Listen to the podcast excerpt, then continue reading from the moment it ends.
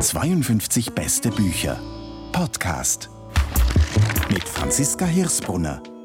In aller Regel kommen wir aus einer Familie und vielleicht, so habe ich mir bei der Lektüre von Sandra Gugic's packendem Familienroman gedacht, ist unser gemeinsamer Nenner, dass wir familiärem Einfluss nie ganz entkommen und ihn nie ganz verstehen. Zorn und Stille von Sandra Gugic erzählt die Geschichte der Banadinovics.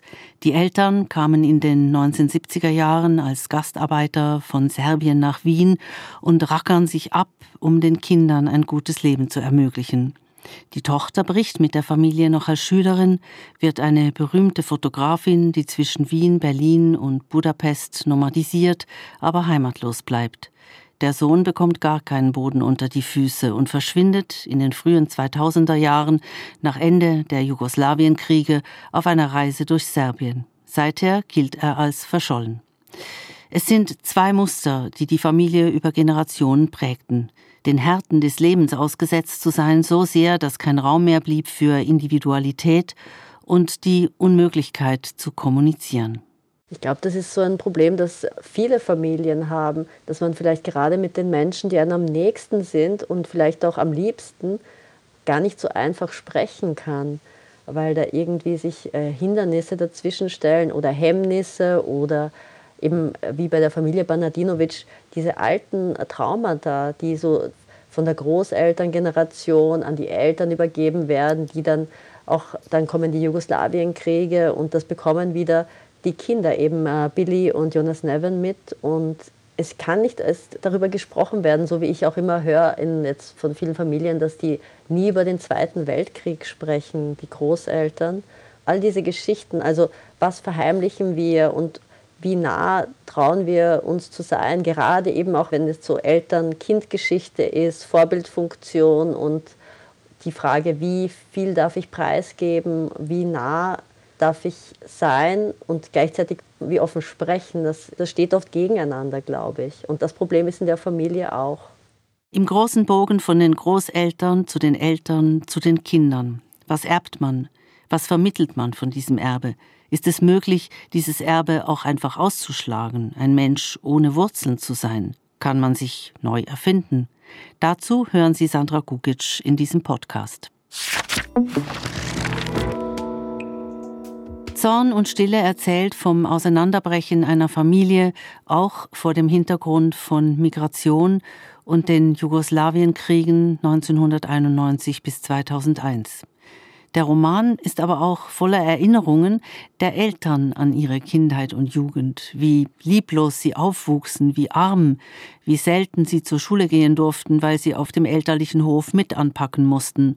Es sind Schilderungen, die unter die Haut gehen und die nicht nur einfach traurig sind, sondern oft auch Zeugnisse von faszinierenden Traditionen, von handwerklichen Fertigkeiten und nicht zuletzt dem Versprechen Titos, die Völker Jugoslawiens seien eine einzige große Familie. Warum ist das alles ausgeklammert im Wiener Leben der Banadinovics? Warum spielen die serbischen Wurzeln keinerlei Rolle, noch nicht einmal in Sachen Essen? Ich glaube, das war eben der sehr starken Anpassungsleistung geschuldet, der, der, der, sich die Eltern da eben unterworfen haben ähm, und da und an, einerseits und andererseits eben auch diesem Mangel an Zeit durch das ständige ähm, Versuchen eben etwas zu erreichen, viel zu arbeiten und dass man dann quasi nur den, den Alltag abhaken kann, eben dass das Essen auf dem Tisch steht, dass, weiß ich nicht, äh, die Schuhe gekauft sind, die die Kinder gerade brauchen, aber, aber wirklich sich da so innezuhalten und die Ruhe zu finden und die Kinder so auch als Gegenüber zu sehen, dem sie ja auch etwas von sich äh, mitgeben sollten, um zu verstehen, wo sie sich selbst auch befinden. Ich glaube, diese Ruhe zu finden und dieses Bewusstsein, äh, das ist auch ein Privileg, das diese Eltern nicht hatten. In diesem Zusammenhang gibt es einen Satz, der hat mich wirklich umgehauen. Und zwar ist das vor der Beerdigung des Vaters, da zeigt die Tochter der Mutter, und man muss auch sehen, die beiden Frauen haben sich ja wirklich sehr, sehr lange nicht gesehen. Die Tochter zeigt der Mutter Ausschnitte aus Videos von Performances von Marina Abramovic. Ähm, das sind Performances, wo es genau um die Fragen wie Identität, Krieg, Kommunikation geht. Und zeigt ihr auch einen Ausschnitt der einen Performance, wo Abramowitsch Berge von Knochen reinigt und die Mutter sagt dann trocken, ich könnte ihr zeigen, wie sie die Knochen schneller sauber bekommt. Und das hat mich so berührt, weil es ist ein sehr konkreter Satz, den die Mutter vermutlich ja noch verknüpft mit ihrer Kindheit und Jugend, wo sie eben hart arbeiten musste zu Hause und der eigentlich auch etwas von dem enthält, dass sie eigentlich eine gute Frau ist, so wie der Vater ein guter Mann ist, dass eigentlich viel da wäre, was sie ihren Kindern mitgeben könnten und es geht halt trotzdem nicht. Ja, ja genau. Und ich glaube, es ist eben, eben das, ähm, dass da diese Zeit fehlt, also dass diese Zeit nicht genommen wird, dass es viel mehr darum geht, ähm, also ökonomisch äh, durchzuhalten, wirtschaftlich durchzuhalten, nicht unterzugehen und, und auf darüber zu vergessen, ähm, auch ein bisschen zu vergessen, wer sie selbst sind, glaube ich. Also sich so zu verlieren in diesem Arbeits- und Versorgungsalltag, in diesem Versorgen der Kinder, wo man auf das äh, Aufeinander zugehen ver vergisst, weil, weil einfach so ein starker Druck da ist, äh, zu genügen und äh, zu funktionieren.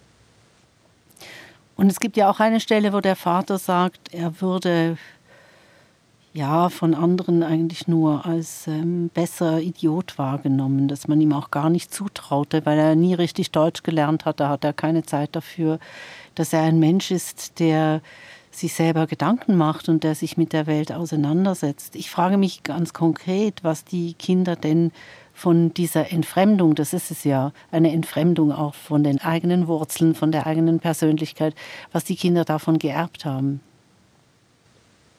Ähm, naja, sie sind sicher davon geprägt. Die Frage ist dann eben, wie, wie sie, was sie für Entscheidungen treffen ähm, oder wie sie sich halt damit auseinandersetzen. Also die, die, die, auch was dann eben passiert, das kann man ja dann irgendwie für sich weiterspielen, was passiert an, zu dem, äh, beim, nach dem letzten Satz des Romans, wie geht das weiter? Das, also ich stelle mir immer die Frage, wenn ich ein, ein Buch zu Ende gelesen habe, aber wie geht es weiter jetzt? das kann man sich dann vielleicht überlegen. Also es, wird so, es werden ja so Fährten gelegt und ja, also Sie haben sicher keine leichte Prägung mitgenommen, aber ich glaube, es ist äh, möglich, äh, auch anders zu agieren oder das zu hinterfragen und dadurch sich eben anders zu entwickeln. Biliana, die Tochter der Familie Banadinovic, bekommt von ihrer Geliebten und Fördererin zu Beginn ihrer künstlerischen Laufbahn als Fotografin einen neuen Namen verpasst. Billy Bana heißt sie fortan. Ist ein Name endend auf Itch denn immer noch ein Problem, Sandra Gugic? Es ist relativ. Also ich glaube zum Beispiel, dass ähm, es kommt immer auf den, auch jetzt, jetzt ganz, äh, ganz einfach gesagt, kommt sicher auch immer auf den Markt an oder was man damit, äh, was, was da drauf steht. Also ich glaube auch eine, eine Marina Abramovic jetzt ist eine riesige Künstlerin, die großartige Sachen gemacht hat, aber hat schon auch ganz schön viel dafür leisten müssen. Und ich glaube, es ist per se vielleicht einfacher, wenn ein anders klingender Name draufsteht, gerade so im, im europäischen Raum. Also ein Itch ist vielleicht nicht, ist zum Beispiel ist kein, vielleicht nichts unbedingt Negatives, aber es ist jetzt nicht der, ein unique selling point oder so würde ich sagen. Es ist ja auch so, dass die Tochter sich so quasi neu erfindet. Die Geliebte ist sowas wie eine Ersatzmutter, die gibt ihr eben den neuen Namen und fördert sie als Fotografin.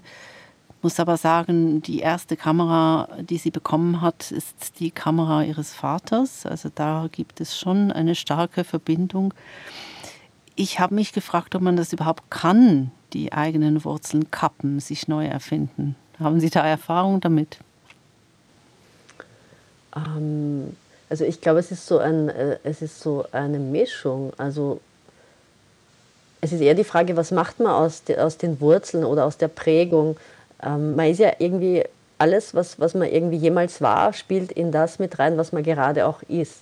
Also die, der ganze, ich, ich, ich denke schon auch bei mir selbst so, ähm, wenn ich nicht jenes gemacht hätte, würde ich heute nicht dieses machen. Oder wenn ich nicht jener Person vielleicht dort begegnet wäre, würde ich dann, wäre ich nicht einer anderen Person begegnet. Das sind schon so Verstrickungen oft, die eigentlich interessant sind. Und so ist es auch, glaube ich, mit den Dingen, die wir erfahren. Was machen wir daraus? Was passiert als nächstes? Oder wofür entscheiden wir uns? Und so entsteht so ein Geflecht. Und das wird dann irgendwann vielleicht so eine Art Persönlichkeitsstruktur. Und man kann da schon eben durch Entscheidungen und durch ähm, durch Richtungsänderungen was verändern. Aber es ist ja auch schön, dass man sich nicht äh, komplett, dass man nicht alles vergisst, was, was man vielleicht mal vor 10 oder 15 oder, oder 20 Jahren war, dass das auch mit reinspielt und dass das auch gut ist. Sandra Gugic. Ihr neuer Roman Zorn und Stille ist bei Hoffmann und Kampe erschienen. Ein ausführliches Gespräch mit Sandra Gugic finden Sie auf unserer Homepage unter srf.ch Kultur. 52 beste Bücher. Podcast.